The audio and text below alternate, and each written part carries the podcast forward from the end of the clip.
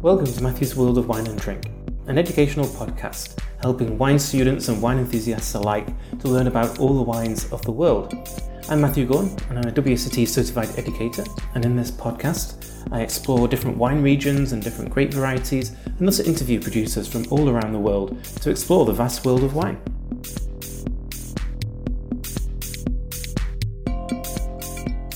So I'm with Peter Andrews of um, Culture Wine Co which is a company that he recently founded, which imports um, solely South African wine.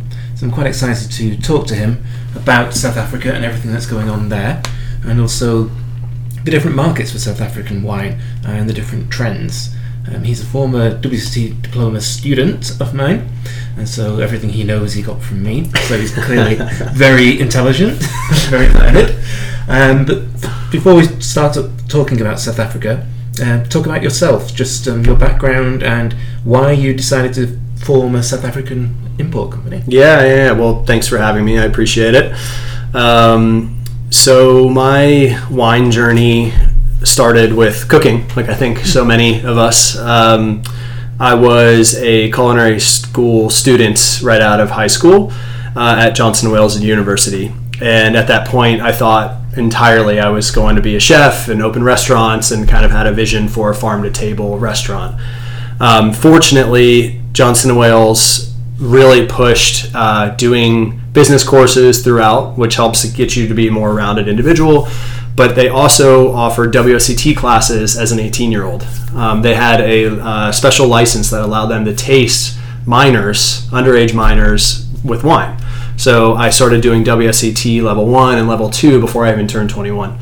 Um, so the cooking program brought me to living in Italy, among other places, but living in Friuli, Venezia Giulia, and working in a Michelin star restaurant and working 80 hours a week, and uh, ended up being about two euros an hour. And that's where I realized, like, this wasn't uh, this i just couldn't do this. I wasn't good enough of a chef to do this long term nor was i willing to like sacrifice basically a work-life balance. And luckily i was very close to collio and went and tasted friulano and refosco and ribolla gialla and just that i just fell in love. So i was 21 at the time um, came back home and started doing wset3 then the diploma working in retail and uh, it kind of eventually led to this. Um, in the last three to four years, I was uh, the vice president of sales and operations at Vinfolio. Um, and so there I was mostly focusing on high end collector wines, and which was amazing. I'd walk through our warehouse and see pallets of Lafite and Mouton and DRC and just like amazing wines. But I realized in that time that that world didn't fill my cup at all. Um, obviously, drinking those wines was exceptional, and I was very lucky, but I didn't feel connected to the product. So when I was uh, visiting South Africa, a lot of things clicked for me. Um, the the people, the culture, the quality of the wine, and, and definitely this underdog story. And I realized that, especially that story telling the story of the underdog is like what I wanted to be more a part of in wine, what drew me to it in the first place, and what made me decide to start Culture Wine Co. Yeah, um, I visited South Africa a couple of times and mm. I had the mm-hmm. same kind of experience where you're just like, this is an amazing country. And also the wines are vastly under underappreciated yeah. um, here in the US. I think that's slowly changing. So I've got some of the wines that you've imported into my wine club mm-hmm. and they've been very well received. And I think it's just putting the wines in, in front of people's faces, getting mm. them to taste them and realizing how good they are. Yep whereas they don't necessarily just walk off the shelf like other regions do. But it's a beautiful country to visit. As you say, the people are wonderful, and there's lots of um, trends and developments in South, in South, South Africa, which we're going to talk about. So let's talk with the about pinotage, which mm-hmm. people have perceptions about, often negative, mm-hmm. um, but often not really thinking about the variety enough. They've been given perceptions rather than actually considering it. Um, again, when I, when, I, when I went to South Africa, I learned a lot about pinotage, and that it's a lot more interesting than people give it credit for. And in my club, from your um, import selection, I've had the pinotage, which has been really well received by members and by students. Um, tell me about pinotage and your perce- reperceptions. Yeah, yeah, yeah, exactly. So first off, Pinotage is a grape varietal that is a cross. Um, it is a cross of Pinot Noir and Cinsault, um, which, if you think about those two grapes on their own, they are pretty light-bodied, medium-ish tannin. One is a little more refined and elegant in Pinot Noir, and one has some kind of wild, brambly elements in Cinsault. Um, yet a lot of what we saw for many years in Pinotage was full-bodied, rich, super extracted, and so there was a disconnect there. Um, but the grape itself was created, or the crossing itself was created in South Africa in the 1920s. Um, the first vineyard was planted in the 50s in Stellenbosch at a vineyard called Bellevue. And then the first vintage was made by Lanzerac in 1959, released in 1961. Um, that wine ultimately won like wine of the year um, in South Africa, which like you know obviously blew up the notoriety of it and made people interested. But to your point about misconceptions, in the 70s, a group of masters of wine went to South Africa and uh, left not so ideal tasting notes in their wake. Um, a lot of rusty nail and burnt rubber and like horrible descriptors. And so at the time Pinotage was growing, this happened. It started receding. There was, after that, by the late 70s, early 80s, there was like less than 10,000 hectares left of the grape varietal in the country. And so since then, it's kind of like been about learning and how to make it better. Um, again, at the time, it was high alcohol, a lot of new oak, which was new to the country. New oak was new to the country at the time anyway. Um, so there was a lot of experimentation with that. But then with Pinotage, especially, it really, I, in my opinion, didn't jive very well. So the grape varietal is high in amino acids, it's high in nutrients, it's low in or high in pH rather. And so if you can figure out how to kind of manage that in the cellar, you can be left with a wine that's elegant, aromatic, where the best of Pinot Noir and Cinsault come out. And so I think what you're seeing now, and especially in the the Sons of Sinai Atlanticus that you brought in your club that I import, that's exactly how they're focusing on the wine, how Bernard focuses on it. So if you try to keep the alcohol low, pick it at low Brix, you maintain or manage that high nutrient amino acid level in the must, you can be left with a wine that is red fruited, red flower from Pinot Noir, a little bit brambly and slightly bitter from the Cinsault, and just like fresh and really just silky tannin. Um, to further help with that, Bernard in that particular wine keeps it in all stainless steel, so super fresh. Um, another element of, of Pinotage that I think is the best path forward uh, is planting it with bush vines. And so this is a thing we can talk about like for hours in South Africa. Uh, bush vines are all over the country, but um, you see them more in the Swartland, um, and then some in Stellenbosch, and then either further east in Walker Bay. But the concept of bush vines is that you have a lot of space in between the vines. You have um, typically a fairly large canopy. Water becomes an issue because you're not irrigating, um, and so you keep yields fairly low. And I think that's another really important part with Pinotage is the lower the yield, you keep that concentration, which helps you to bring out more of those red fruit, red flower aromas. So this style of kind of freshness, low alcohol, you know, letting the Pinot Noir and Cinsault of that cross and Pinotage shine, I think is the next path forward for this this wine. There's still plenty of kind of brutish examples coming out, but when we look at you know this next generation of South African winemakers like Bernard at Sons of Sinai, like the boys at Manskane out in Walker Bay uh, with their Herbarium Red, uh, you have Intellego and Wolf and Woman in the Swartland. You're you're getting these kind of more mellow examples of it, and I think that is really enlightening people to what Pinotage can be. It's kind of breaking down the perception of the quote unquote rusty nails that has unfortunately stuck for way too long, and I think giving this new path forward for the grape that is making people really excited about it. Yeah. Well, the first uh, time I tasted that style of Pinotage was uh, David and Nadia from Swartland, where I was like, this is like Beaujolais, this is not what I was expecting. And the wine you import, the Sons of Sinai, is a bit like that too. And I commented when I tasted the wine, oh yeah, Pinot Noir and Cinsault. Finally makes sense that, that it's a crossing of those two grapes. So you mm-hmm. taste the big oaky wines or the, the chocolate coffee style, which is terrible. You don't really think of Pinot Noir or Cinsault. But mm-hmm. these more modern contemporary styles, you definitely do. And this kind of points to the, the history of South Africa. Everything you've been saying is kind of like a, a narrative of South Africa's history mm-hmm. and the ups and the downs. And of course, South Africa coming out of apartheid, they didn't really realize what the quality of their wines was like compared to other countries because they were so isolated. Mm-hmm. And I think there's a, a realization that maybe they weren't quite good enough. Yeah, I mean, I think with South Africa, you know, you had apartheid from the early 60s to 94, and obviously it got progressively worse and worse, and the country became more and more isolated during that time. Uh, in the midst of that, you had the KWV, this monopoly system that was controlling quotas and, and really created, I think the most important thing is that it created a lot of boom and bust cycles, right? And so you saw that a lot in like Australian wine industry as well, right? And so you have these just quality over quantity mindsets in, an, in a country that's just like trying to get by uh, with a horrible government. Uh, and then at the same time, because of isolationism, you're losing the element of outside education and influence. And so, for this like 40 year stretch of time, it was like it was like time stood still, you know. And so the learnings were really slow, and they were really within the country itself.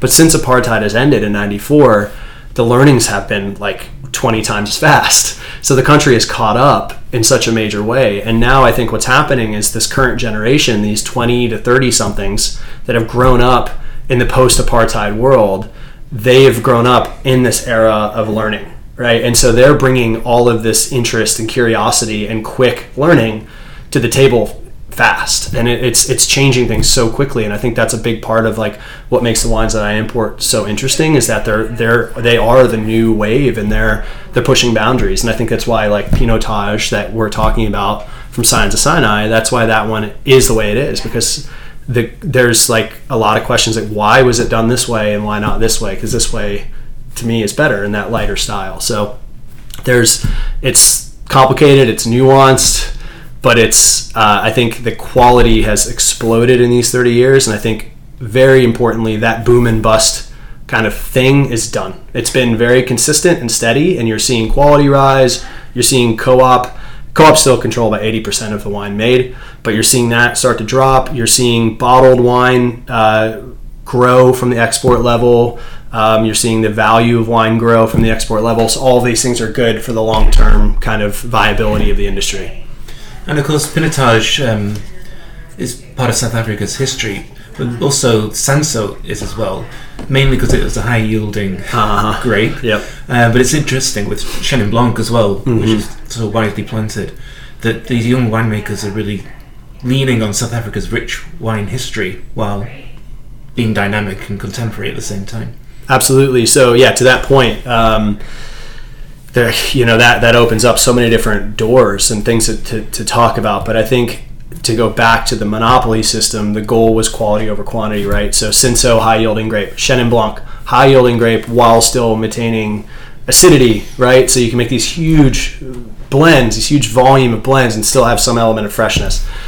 And so during those those kind of dark years uh, during the apartheid days, especially, it was like plant everything everywhere. Get just get as much as you can in the ground, and in some cases that actually has benefited today, right? So I import a wine um, called uh, by a wine a little label called Processus. And they make like 500 cases a year, but they make wine from one vineyard in the Worcester area, so a couple hours northeast of Cape Town. And that vineyard has been around for 40 years and has been largely there to supply co-ops.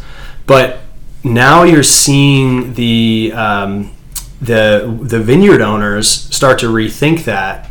You have been seeing that, but you're seeing it even more. And so you're seeing these uh, vineyard owners basically say, "Okay, this is really high quality fruit. Why is it going to a co-op and getting blended away? This should be its own label." And these other new labels are popping up like Processus. And so what was initially planted for a co-op for a blend this bulk thing is actually a, a grape varietal or the, the correct grapes in the right soils planted with the right uh, training methods and you have this like excellent source and so more than 50% of the wines planted or the grapes planted in south africa today are over 20 years old and so that shows you like how much heritage stock there is to play with um, which is a phenomenal thing um, and to go even further, you have an, one of the most famous viticulturists in the world. Her name is Rosa Kruger. A South African um, woman who is a consultant for a lot of the best wineries in the country. She started this uh, along with a few other folks. Uh, this great nonprofit called the Old Vines Project, and uh, this is a, a, wonderful thing that's now international. And so basically, if you the, the, stipulations are if the vineyard is over 35 years old, then it can be within this. It, ha- it can be protected. It has to be uh, there has to be some paperwork that proves it's obviously this old. Um, and then basically if you uh, you can get this seal and then you have to keep you know you can't replant but so much uh, vines in a year. And it's now there's like 10,000 acres of vines in South Africa they're certified old vine. And in the next decade that number could grow quite immensely.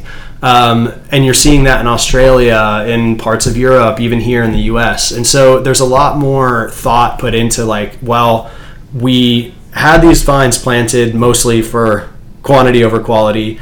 Now we've got this great amount of stock to work with. Let's protect that and ensure that these are continuing to like make this quality of this of this wine better. So a lot of the story now is about how do we take the hand we were dealt and turn it into the best thing possible, and it's actually quite quite positive.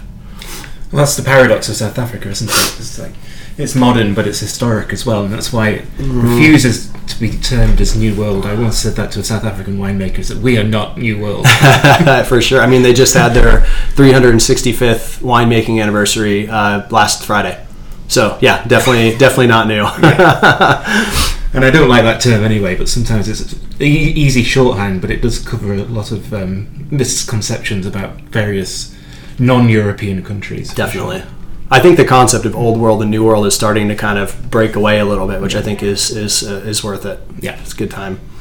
Um, let's talk about Rhone varieties because some of the best wine or most enjoyable wines I've had from South Africa have been from Grenache, Syrah, Mourvedre, etc. Mm-hmm. Um, can you talk about those great varieties? Yeah, yeah, yeah. So um, Syrah is one of the most uh, widely planted grape varieties in the top three in the country. Um, Grenache and Mourvedre are also in the top ten, um, and you see you see an amazing diversity of winemaking styles within those grapes in South Africa, which I think. If you want to boil the, the country down to a few descriptors, I think diversity would be one of the most important. Diversity in people, diversity in styles, diversity in climates, soils, regions. So when you see Syrah and Grenache, Mourvedre from the Swartland, it is coming from a hot climate that is typically more iron soil and pretty robust and full bodied. But you still get these aromatics like you get from the Northern Rhone. But then you can go east to the Walker Bay where it's cool climate and you get these beautiful, like elegant Syrah Grenache wines. So the the styles are incredibly diverse from this country. When you're talking driving only an hour and a half, two hours end to end on the on the wine production scale, so um, I think that Syrah is quite possibly the best red grape from the country right now. Uh, from a couple from the the producers that I work with. Uh, are, are really interesting and wildly different from one another. Uh, so, for instance, Sion Sinai, who has the Pinotage, uh, that we've been chatting about. He has a single vineyard called Swanesang um, in the Stellenbosch. It's also bush vines planted by his grandfather in the late 90s, the last one he planted before he passed away. It's grown a mile from the coast, so very cool climate. And there's a lot of this sandy silica granite.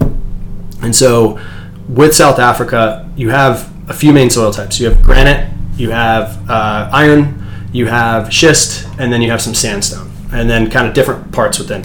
And so the sandy silica soil lets those vines go really deep. So you get a pretty large canopy and you get really aromatic, fresh Syrah. So the uh, winemaker Bernard, he made wine in Northern Rhone at Jamet. So he's got this kind of pedigree of winemaking from this grape anyway. So you taste it and it's got these savory qualities, but this really refreshing acidity. And then you go to the Swartland, an hour, hour and a half west, much warmer, I mean, they've had 30 degrees Celsius days leading into their harvest for like a week straight, right? It's very, very, very warm. So water becomes an issue. You have much more iron and schist in the soil, so you have these much looser canopies, thicker skins, higher tannin. So the beauty of, of the diversity of these wines is it's so wide. So, you know, I think all the grapes we've talked about are somewhat challenging to sell. you know, consumers look for what they know in Syrah, or excuse me, in Cabernet, Chardonnay, Pinot Noir, Syrah, Grenache, Mourvedre, Chenin.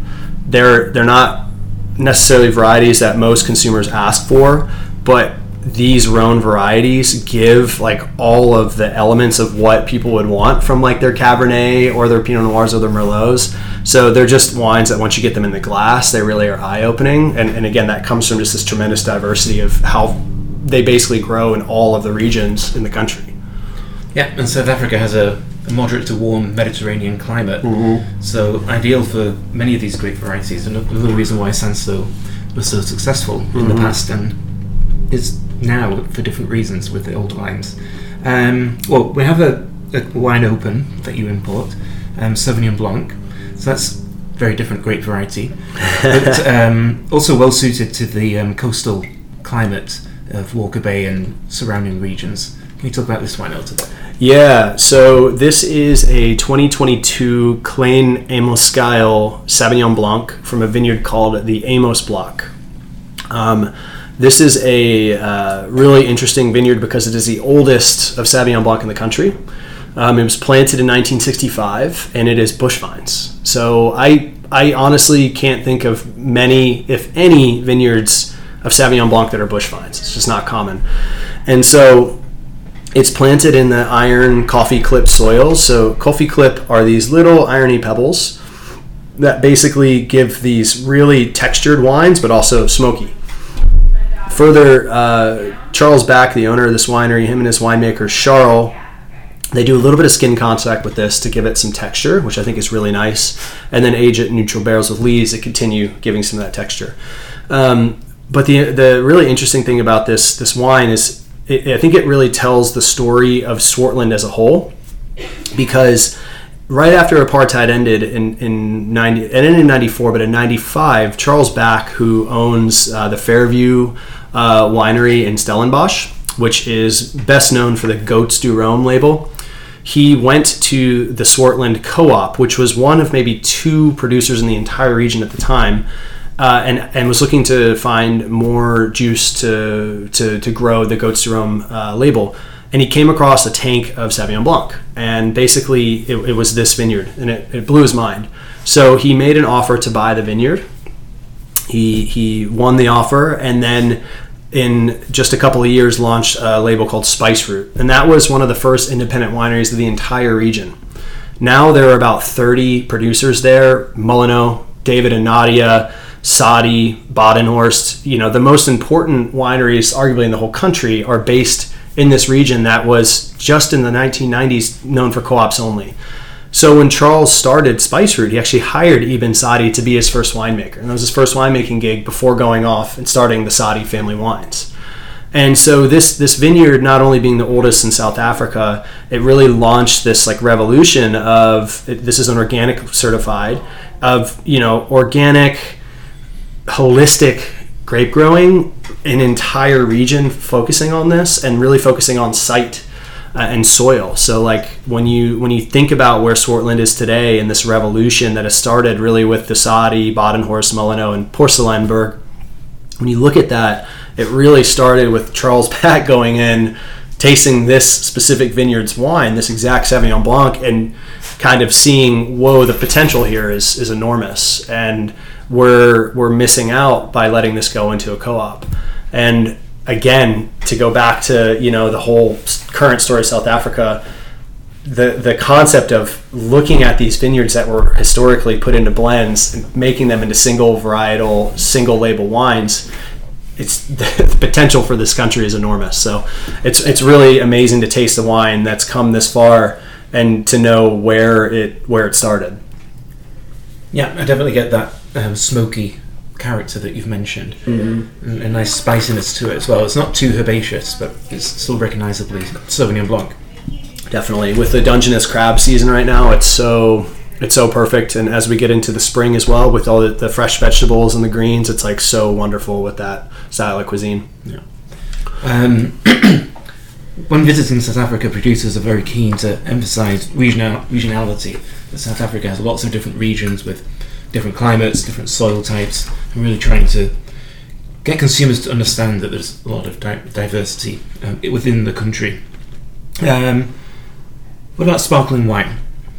So Méthode Cap Classique is one of the few regions, Mm-hmm. uh, few sparkling wines outside of Europe that has a technical term and has rules to it.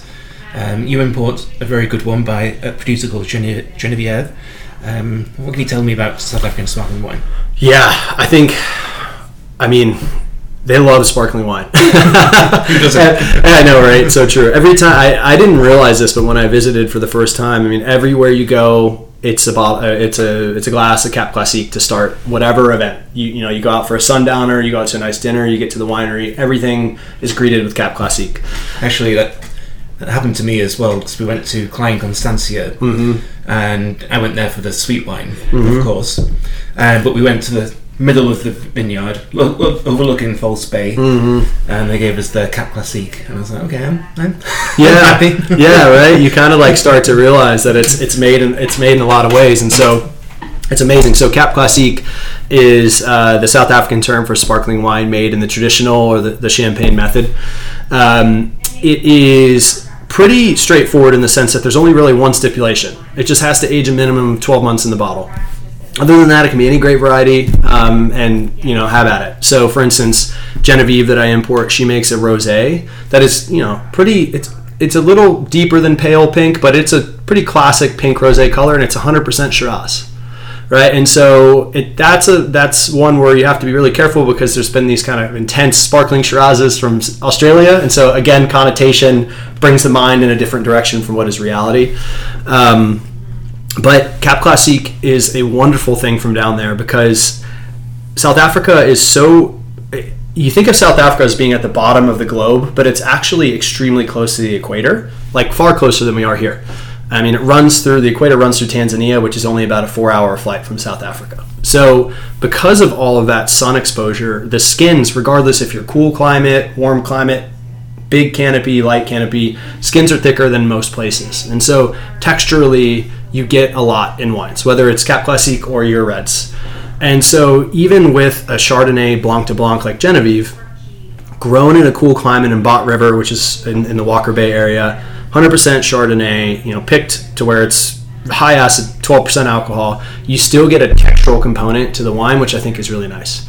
So those who are used to champagne and these really lean styles, it just gives you like a touch more texture in the wine, while you still get these like the beautiful acidity and the bready, yeasty components of that autolysis from traditional method.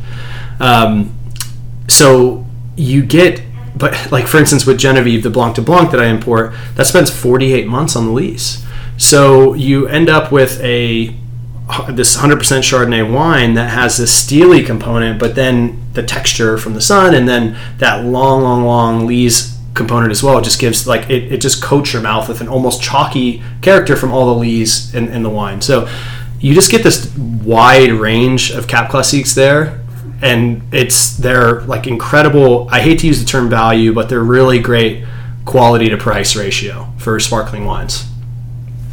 Yeah, um, yeah, I really enjoyed that wine because it has that high acid with that lees um, texture as well. Yeah. Really good example of Méthode Cap Classique. I wish there was more available yeah, um, here in California, at least. um, so South Africa, we talked about its history um, quite a bit, and apartheid and the difficult legacy of apartheid. Um, South African wine industry can seem quite white and Afrikaans. Um, is that changing? Is there more racial diversity within the industry? Yeah, I mean, yes, there is. It is um, almost 12% of the winemakers, whether they're head or assistant, are black now. Um, you you still you're seeing more black representation in the wine industry for sure, but it's definitely a small amount. I think you have less than uh, less than five percent of land ownership in, in vineyards is, is black at the moment. So there's a very long way to go to bring equality to it. But I think that the country is doing a good job of trying to bring equality. There's a few programs that they have that I think are doing a wonderful job. Uh, one of them is called the Protege program by the Cape Winemakers Guild. So the Cape Winemakers Guild is a lot like the Hospice du Rhône or the Hospice de Beaune in the sense that they have uh, winemakers that are invited in um, as guild members. Those winemakers are kind of thought looked at as thought leaders, as uh, those who can kind of develop programs to bring more equality, but help the industry grow overall.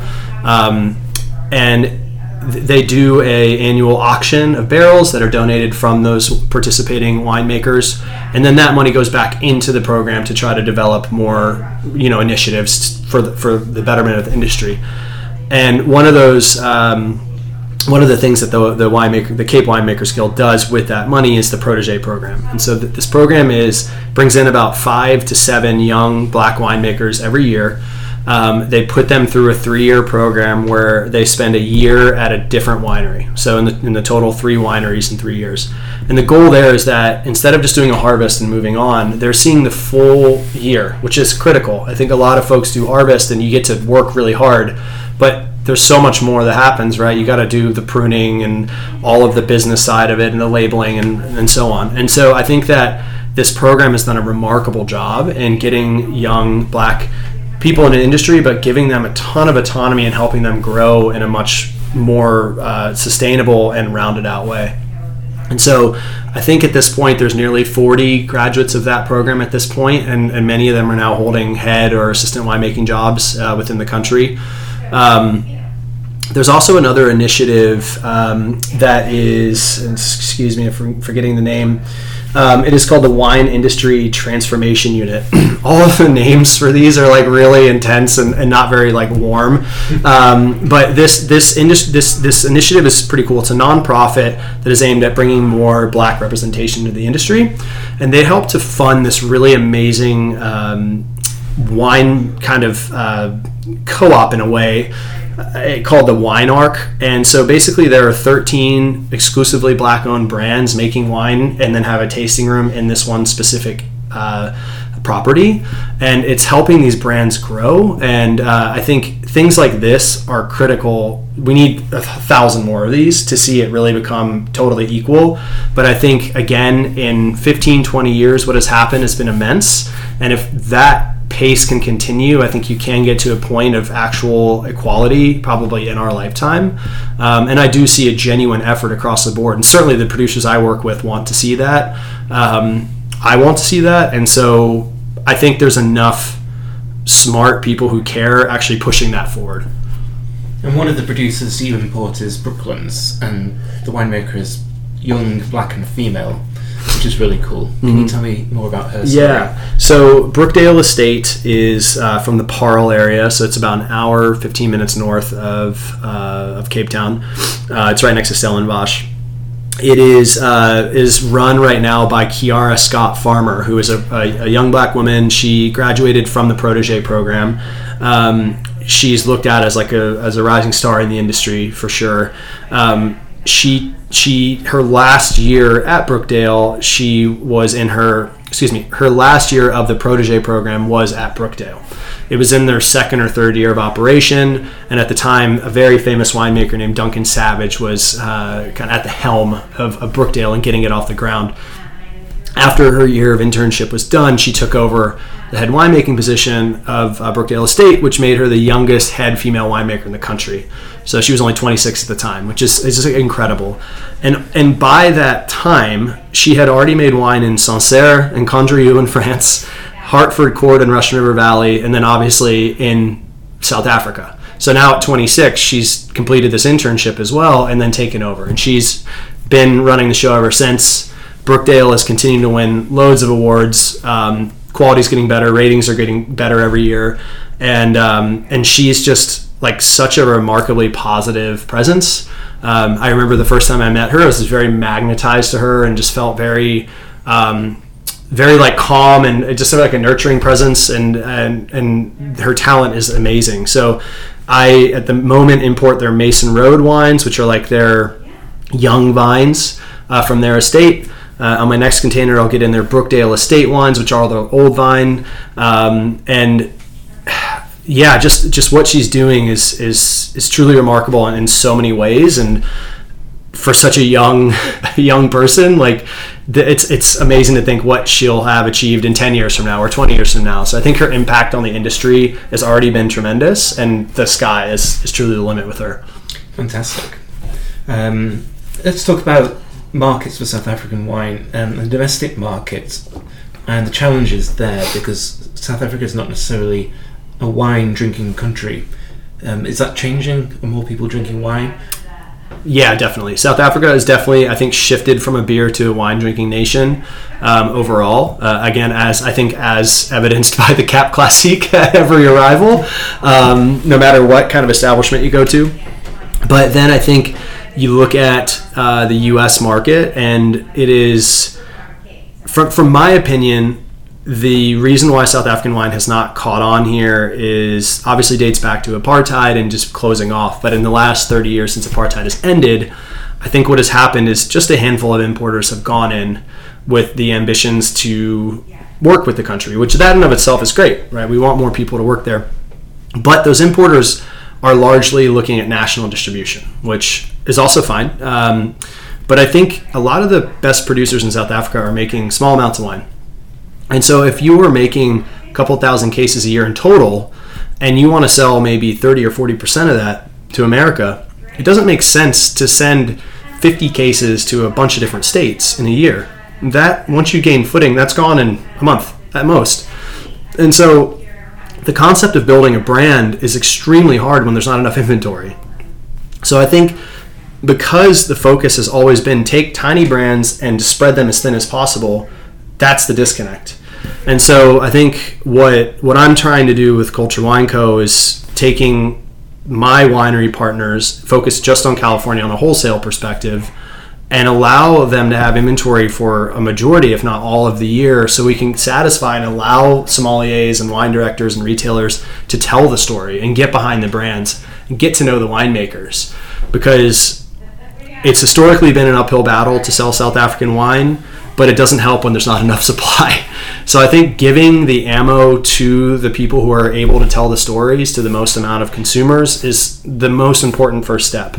Um, and so that's one element of it. But I think the next element is that you're seeing far more emphasis placed on exporting bottled instead of bulk.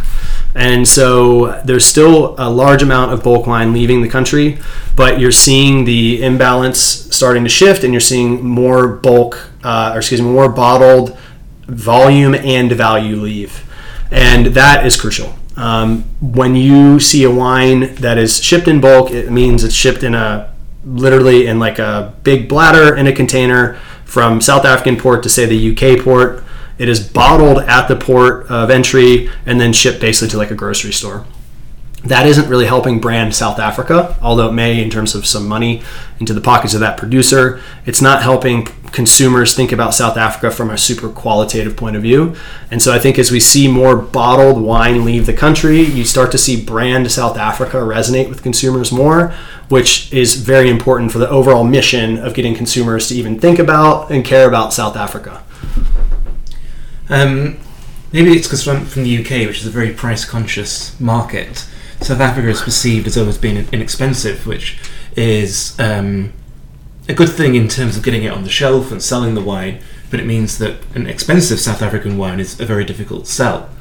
Um, how maybe there's opportunity in the US where South Africa's lesser known to really promote it as the as a premium wine market. What do you think of the opportunities for that? Yeah, I mean, my like my main mission in Culture Wine Company is to grow the value of exports from South Africa. Um, it is to help them achieve a premiumization of their wines because I firmly believe the quality is there. And especially as I'm getting into the market more and pouring for professionals around California, I'm seeing the reactions in such a kind of positive and like intensely positive way that it's clear that the quality is there.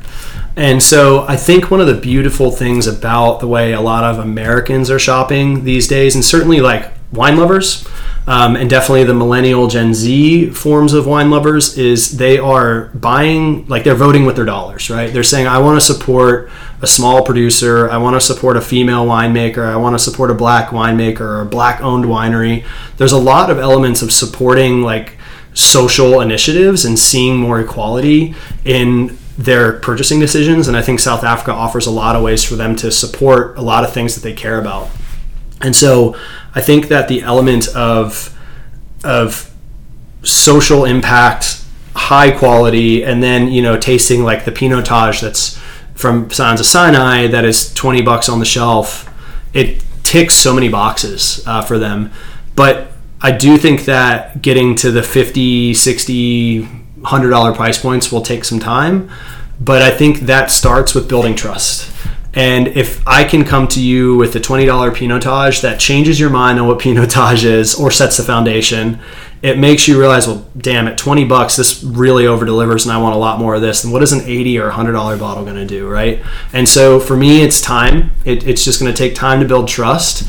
But I know already what is possible at all of those price points. But once the once the consumer base once the sommelier retail trade base gets it, then the consumer base gets it, then you can really go full circle and bring more of those around.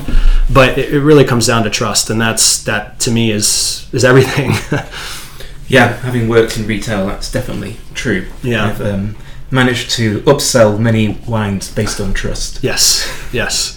At the same time, I remember working at a tasting room in Napa, and a customer asked me, you know, what's really great value right now. What's good wine? And I said, well, South African Cabernet. And you can get a $25 Cabernet that's equivalent to a $100 Napa Cabernet. You're saving a lot of money. He said, I'm not spending $25 on a bottle of wine. but that's Napa for you. Napa's a very unique market. It's amazing.